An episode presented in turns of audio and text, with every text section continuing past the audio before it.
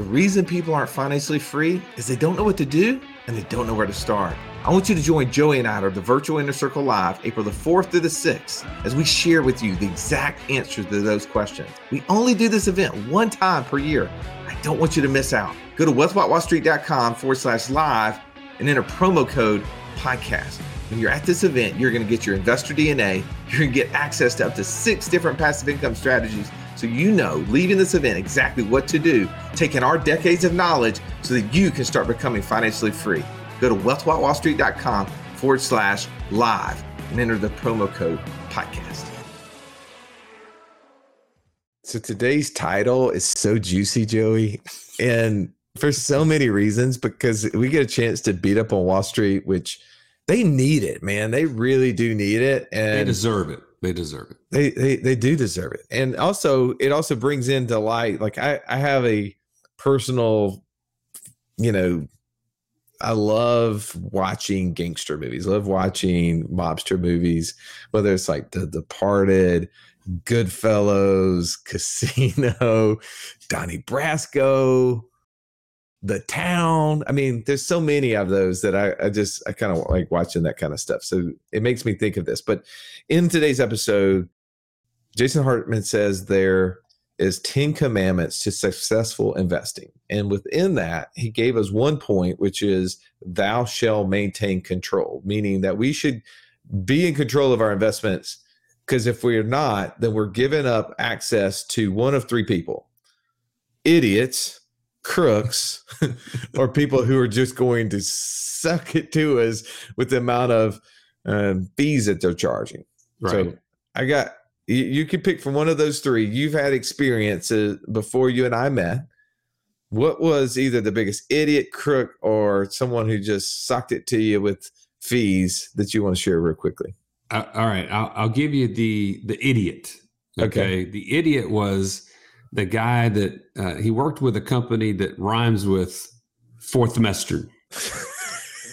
okay. And uh, let me just say, he came to meet with me at my office. I'm brand new in the mortgage business. I don't have any money to invest. I'm not even, you know, thinking about that at the moment. And we get done with the, the whole presentation. It's a canned presentation, you can tell. And I said, man, I'm just, it's not a good fit for me. I'm not really ready to do anything. And, and I kind of was off put by him just in general. And he still proceeded to basically ask me to write down 10 people's names and numbers that I could call with his referral or with my, you know, for my referral. And I was just like totally blown away that this guy had the audacity to ask for that and in the sense that I, I was never going to do business with it. Like this is not a good fit. And yet he still pushed forward. That is an idiot if I've ever seen one. Oh, I mean, did you give him the 10 people's name? Okay, well, maybe I was an idiot because I, I felt pressure. I gave him some names. Then I immediately called them and said, Don't answer this guy's call. Oh, my goodness. Stallion. So you knew this guy was an idiot. You weren't going to do business with him, and he still got you to give him names and numbers. It was the pressure, man. I, I, I had to grow a lot in saying no, but, you know, yeah, I was the ah. bigger idiot, I guess. Man, well, don't be an idiot. Don't deal with crooks and don't get just taken for everything you have in fees. Listen to today's episode with Jason Hartman, how he talks about how you can be an informed and empowered investor so that you can take action on your path to becoming financially free. Let's jump in right now.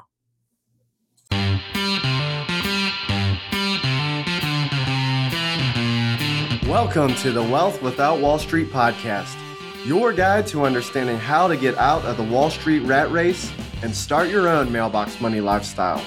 Now, don't let these handsome Southern draws fool you. These financial minds are teaching our country to enhance savings, increase cash flow, and create passive income, all without the help of Wall Street. Are you ready to break through? Now, here are your hosts, Russ Morgan and Joey Murray. Wealth Without Wall Street Tribe, welcome to the show, Mr. Jason Hartman. Jason, so glad to have you, my friend. Hey, thanks, Joey. It's great to be here.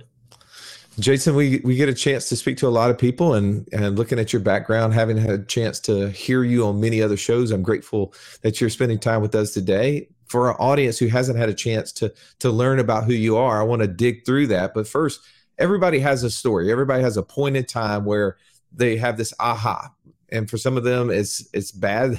They, they're grateful that they're past it. For some of them they always look back and say that was the moment that that sprung me forward. For you what was that point in time where you can say man my life changed here yeah, Russ, you know, it's really hard to pick like one aha out of a, you know, a multi-year career obviously. There have been many of those over the years uh, like you say, good and bad. And, um, you know, uh, I guess my first one was when I was 16 years old, living in Los Angeles, California. Uh, growing up, uh, I, I did not grow up with money at all. Resources were very scarce in my life as a kid. And I wanted to change that.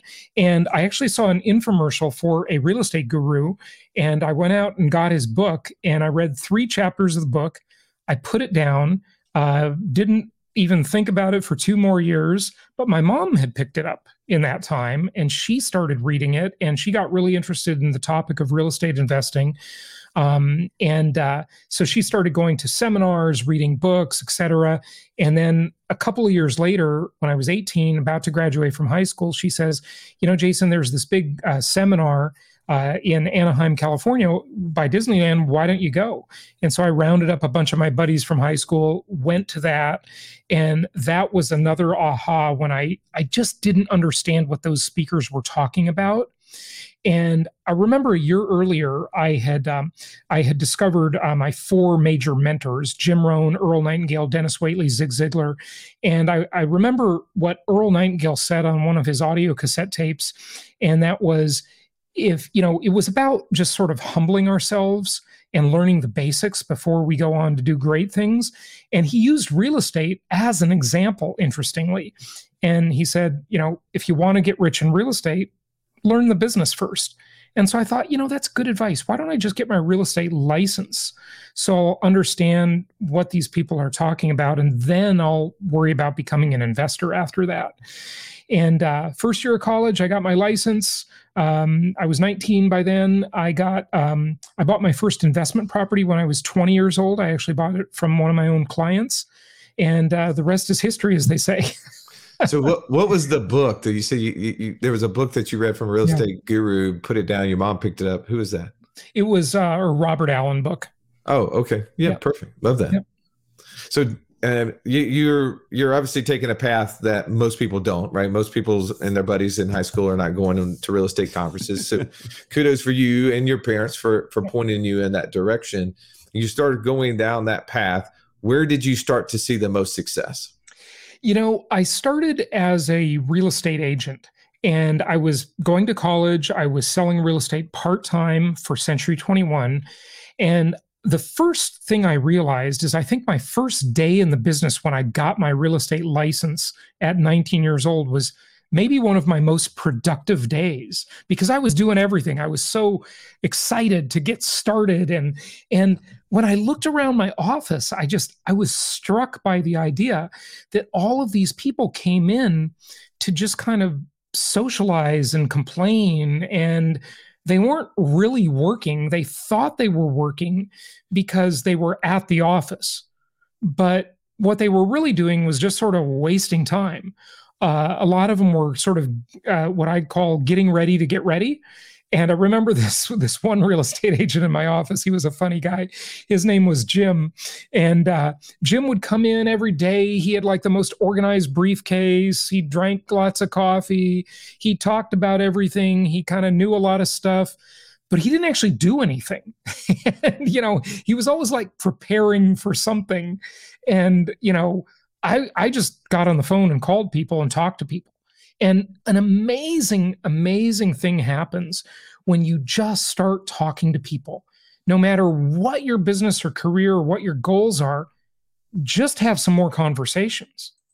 Like magic comes out of talking to people, uh, not emailing them, not texting them, uh, not using smoke signals, talking to people. God created us to talk. Okay, that's what we were created to do. Writing came much later. That's a man-made invention. Uh, it's it has its place, of course, but uh, we were meant to talk. That's how communication was meant to work. Well, and just like you know, standing in a garage doesn't make you a car. Right. just going to work doesn't make you actually be productive. So yeah. I, I appreciate what you're saying. And actually, I was in the mortgage business for 11 years, and I used to call on real estate agents at their offices. Yeah. And you were literally drawing out the picture that I saw every time. It's like, yeah. these people are always here, but they don't actually close yeah. any business. That's interesting to me. Yeah. Um, I want to talk about the communication aspect that you just brought up.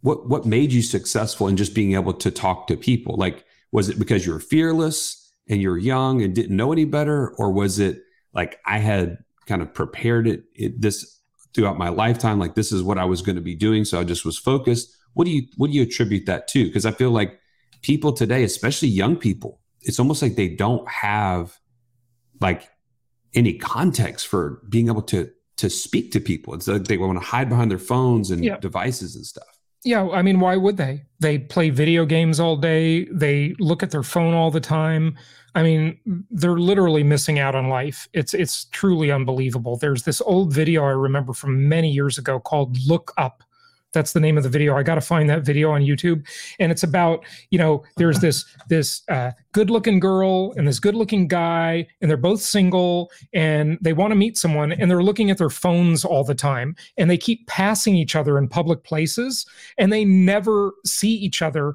because they're looking at this stupid little screen, and uh, it's it's it's obviously an addiction. These social media companies are evil, disgusting companies. They are ruining lives, and I hope someday they will be held accountable for what they're doing. Now, listen, I use social media. I love social media. It's it's a great tool, but it should just just be relegated to that, a tool for further progression of communication. Um, same with dating sites, you know, for single people, right? Same idea, or married people. Sadly, there are dating sites for them too. Unfortunately, uh, the the the collapse of civilization is what we are literally witnessing right now. As I always say on my podcast, 1990 was the peak of civilization. well, uh, Joey was just a young whippersnapper there, so I don't know if Joey would remember 1990 very hey, well. You don't have to remember. There are movies and TV shows and books and music, and you can just go awesome. check it all out. Yeah. Fifth grade was amazing. All right, so you, your your tagline here, I'm looking at it behind you, is empowered investor, right? Well. Right. Let's talk a little bit about how do we empower investors. I love that. I, I think too oftentimes people uh, you know, are sitting there hoping for someone else to make it for them, right? Yeah. They're the ones that are are on Wall Street. That's why our brand is Wealth Without Wall Street. We're right. always about how do we empower, how do we sharpen someone's financial IQ so that they can know when to take action. Not that they have to do it all themselves. Partner with people like yourself who are successful in real estate and can can help them, but empower them. Talk a little bit about why that was so important for you. Yeah. So, uh, first of all, I do want to make a comment. Uh, Wall, I, I commonly say this on my podcast and my YouTube channel. Wall Street is the modern version of organized crime. It it it literally is. I mean, Wall Street is the modern version of organized crime, and uh, it makes the mafia look like a bunch of amateurs. Uh, it is just unbelievable the kind of scandals and the kind of uh, just devastation to financial lives Wall Street has caused people. So I applaud you for what you're doing. Um, the empowerment thing, uh, you know, when I started podcasting way back in 2005, uh, when nobody knew what a podcast was, uh, you know, what I realized is that um, oh, as I was teaching people, and uh, we started to notice a real change in the type of clientele uh, that was coming in from the podcast. And those clients knew a lot because we were teaching them a lot. And usually they were finding other sources to learn things too. And what we found is that that was the best type of client, the highly educated client. Um, many people in this sort of old style of business would rather have clients who are in the dark, who are dumb, uh, who they can pull the wool over their eyes, who are people they can take advantage of because they're unaware. And, uh, you know, that's sort of this old style of business. If you look at the old funny movie Glengarry Glen Ross, or, you know, if you've purchased a car lately, you probably know what that's like. Uh, if you've hired a, a, lawyer lately, you know what that's like. Um, you know, uh, doctors, uh, lawyers, you know, these professionals use Latin uh, phrases to keep us in the dark so we don't know what the hell they're talking about and all this kind of stuff, right? They want to keep the consumer in the dark so that they are the ones with the knowledge and uh, you know we need them and we're more dependent on them. I think that's a terrible business model. I think the easiest customer is the most educated customer because you don't need to explain a lot to them. They get it you know they get it and they are easy to deal with that's the type of customer I want, the type of client I want to deal with, someone who gets it. And through my teaching on on my podcast, YouTube, uh, blog posting, social media, etc., you know, we attract customers that understand things and get it. And those customers are just dramatically easier because they are empowered, uh, because they they have the knowledge when they come to us they're just a lot easier to work with. Well, I want to jump in there because if I'm riding down the road listening to this or running on the treadmill or whatever I'm doing, capturing this this information you're sharing, the question that's going through my head is am I a sophisticated investor? Am I knowledgeable? Do I know the things that Jason is speaking of? So would you mind breaking out some of those things that you would when you say this person is knowledgeable, this person has an understanding of what we're talking about, what are some of those basic tenets? Well, so when it comes to real estate investing, which is what I mostly teach, okay, uh, I've developed some really unique strategies that came out of my own head. They did, they're not a another copy of somebody else. Okay. Uh, these are really, truly unique strategies. So I created a risk evaluation model to el- eliminate or highly mitigate downside risk when investing. Um, I created uh, a strategy I call inflation induced debt destruction. Um, uh, you know, just a whole bunch of, of strategies. And I teach people, and usually what they do is they listen to the podcast or they watch my YouTube videos for a long time before reaching out and becoming uh, an interested party. So they get a long time to sit with the information, to think about it, to hear it over and over again, not only from me, but from my team, from uh, guests that I've had on the shows, et cetera. And when they come to us, they they know a lot of these things already.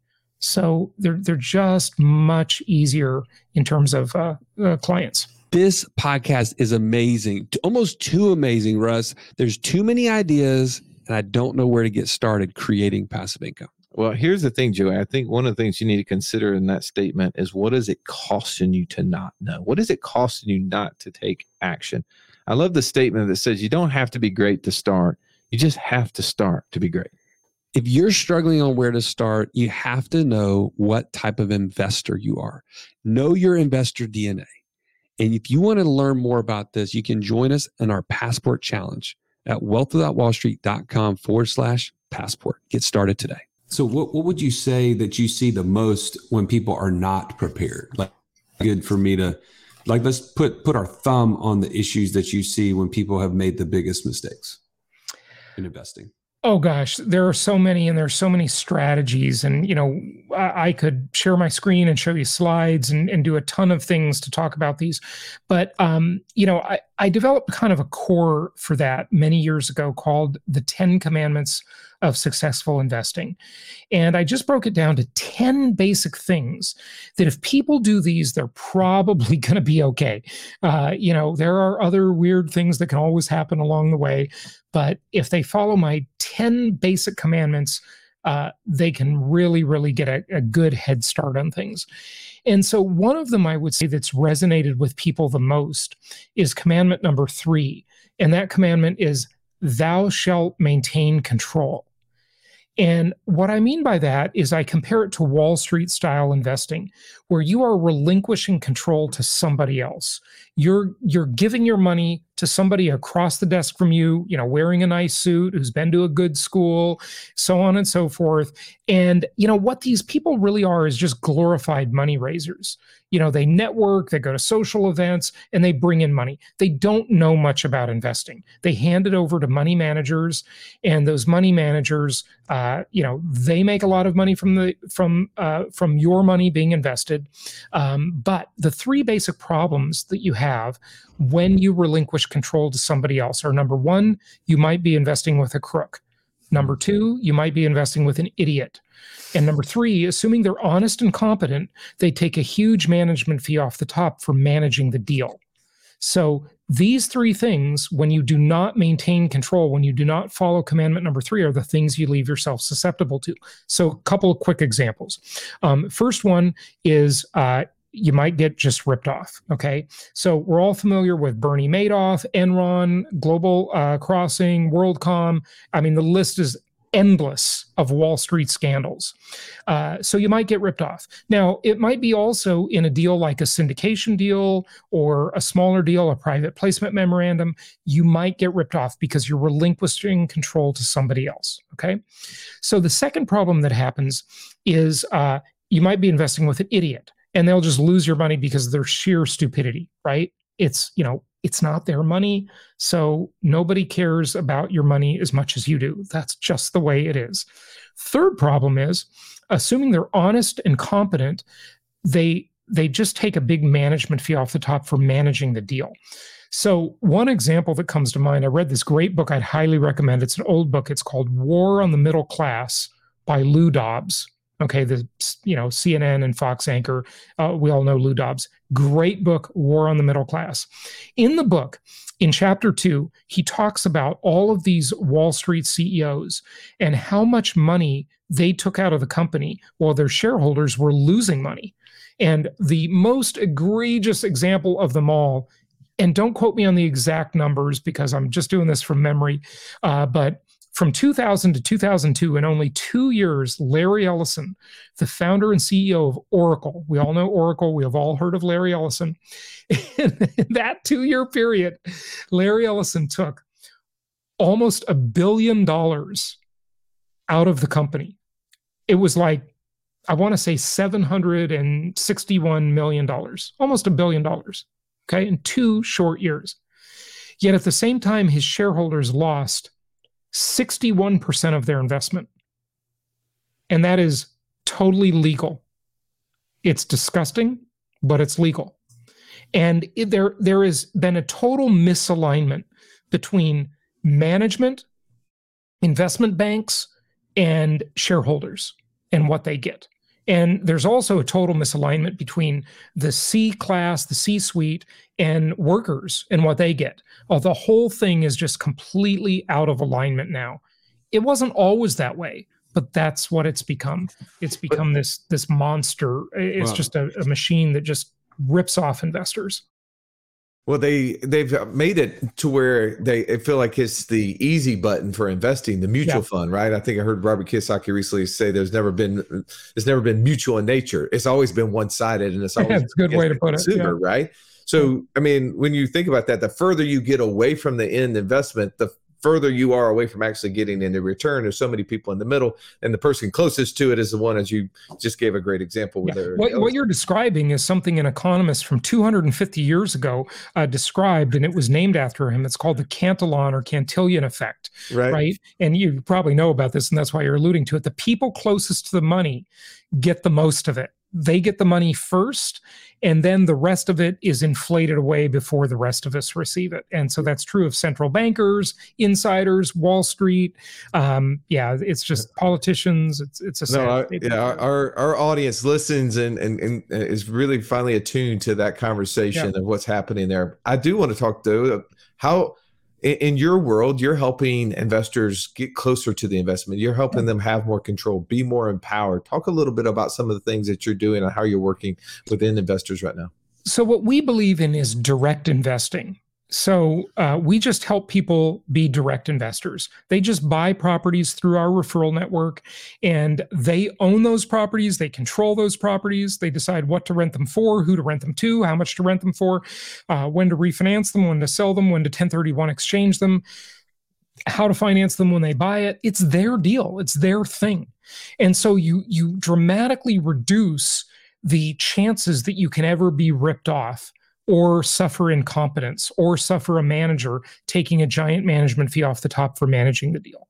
That's what it's about being a direct investor. That's commandment number three thou shalt maintain control. Let me, let me ask you this. You guys typically work in the single family dwelling unit yep. rentals type deal. Why is that your strategy for direct investing as a primary versus something like multifamily or or or another asset class? Well, you know, I'm a huge fan of the middle class. I didn't grow up in the middle class, but uh, I, I, like the middle class, and I think the middle. I think you need a large middle class to have a stable society and a stable country. And uh, sadly, the middle class is just being hollowed out. And uh, so that is the easy access point for middle and upper middle class investors is just buy single family homes. Now, I have a whole bunch of reasons I think single family homes are the best real estate investment, better than apartments, better than uh, commercial properties uh, of other, you know, office, retail, industrial, whatever. I love single family homes. They are my favorite asset class. Um, and I have a whole bunch of reasons for that that take a while to go down that rabbit hole. But we can discuss well, it if you want.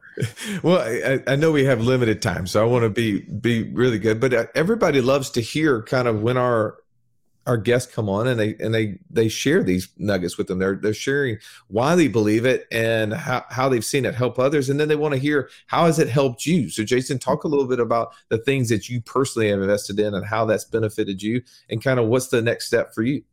Yeah. So, you know, of course, I invest in my businesses. I also own a software business called Real Estate Tools.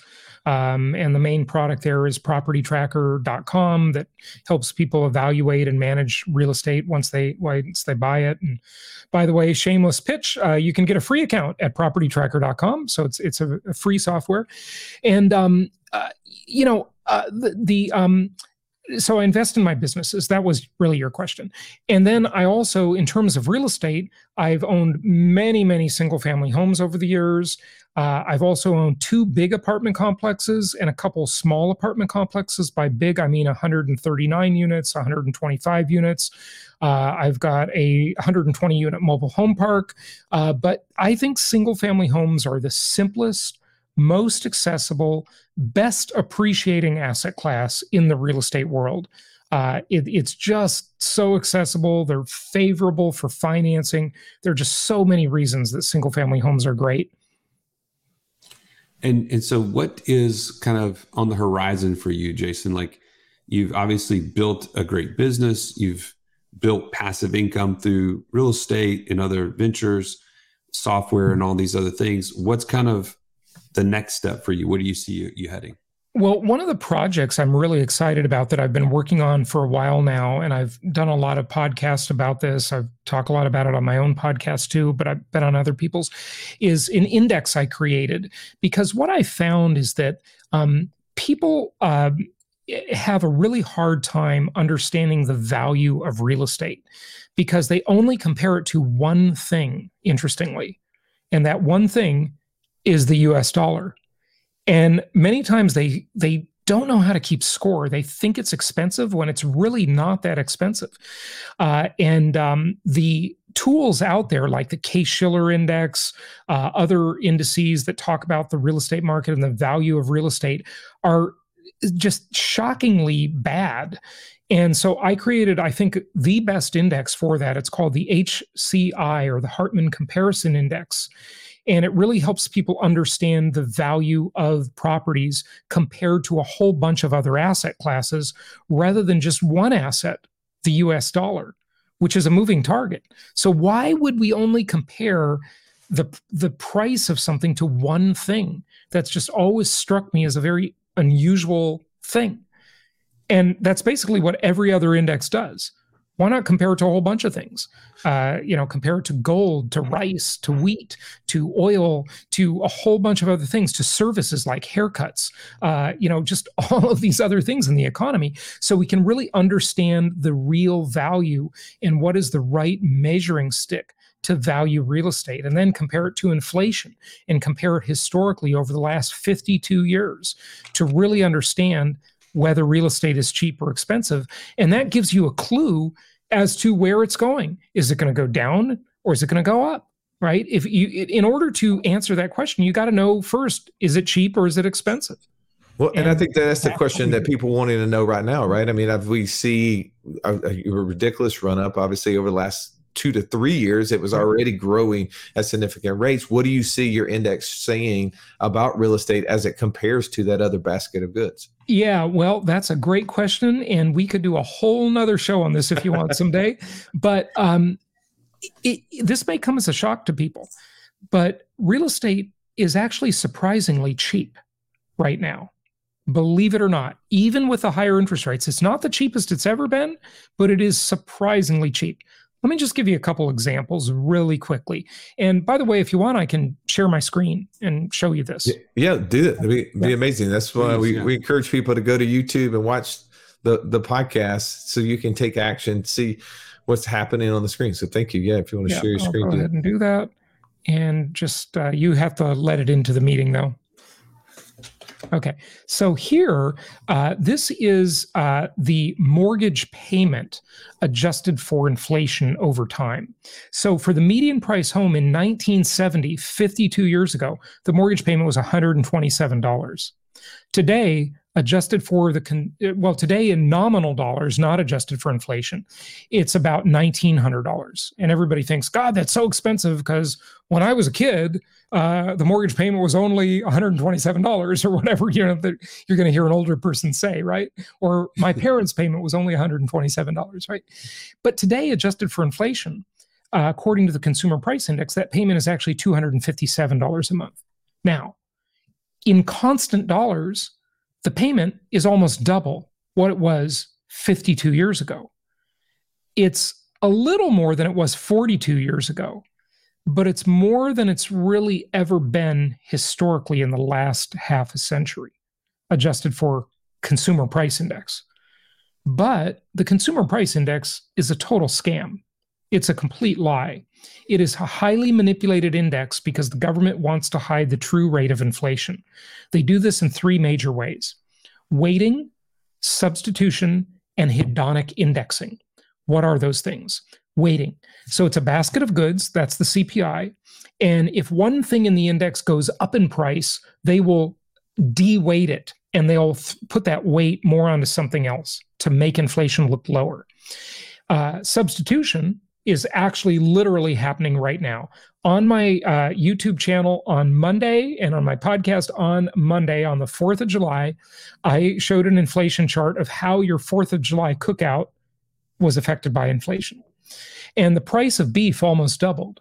The price of chicken went up a lot, but not quite that much, only by about maybe 30%. So, what they'll do in the index is they'll assume that if the price of beef co- goes up, everybody will just switch to chicken but maybe you don't like chicken. Maybe you think chicken's a dirty bird and you want beef, right? so that's substitution. Hedonic indexing is even more uh, complicated. It's the most complicated thing they do. They just assume that as mostly technological products get better and better, they assume that uh, they cost less and less, even though they don't, just because they got better. And basically, what they're saying there is uh, you, as the consumer, are not entitled to progress the consumer price index is entitled to progress. Okay. So, what happened? What's the history of this? Around 1980, when the inflation of the 70s, Jimmy Carter, that terrible era in our economy in the 70s, as inflation got really, really out of control, and when Reagan assumed power, it was still running really, really hot. They started to manipulate the consumer price index a lot and change the way they reported inflation so they could lie to all of us. And so there's a website called shadowstats.com. I had the founder on my podcast. His name is John Williams. And what he does is he doesn't figure inflation his own way. He just simply calculates the real inflation rate by the way the government used to calculate inflation before they manipulated it so much around 1980. Okay. So I'm going to add a column to this chart now, and I'm going to show you the shadow stats numbers adjusted for real inflation, the old way the government used to do it. So that $127 payment 52 years ago, according to the old way the government used to calculate inflation, is $76 today. Most people think their house payment is so high because it's $1,870 a month. But what they're not realizing is the value of the dollar has declined so much Right. that it's not that their payment went up, it's that the value of the currency they're using to pay it with went down. Right. Now, hopefully, their income keeps pace with inflation. And that depends. Right. Sometimes it does, sometimes it doesn't. Mostly it doesn't. And that's a sad state of affairs. And that's why the middle class is being taxed so heavily with what's called the inflation tax. It's a complete scam. They're trying to destroy the middle class.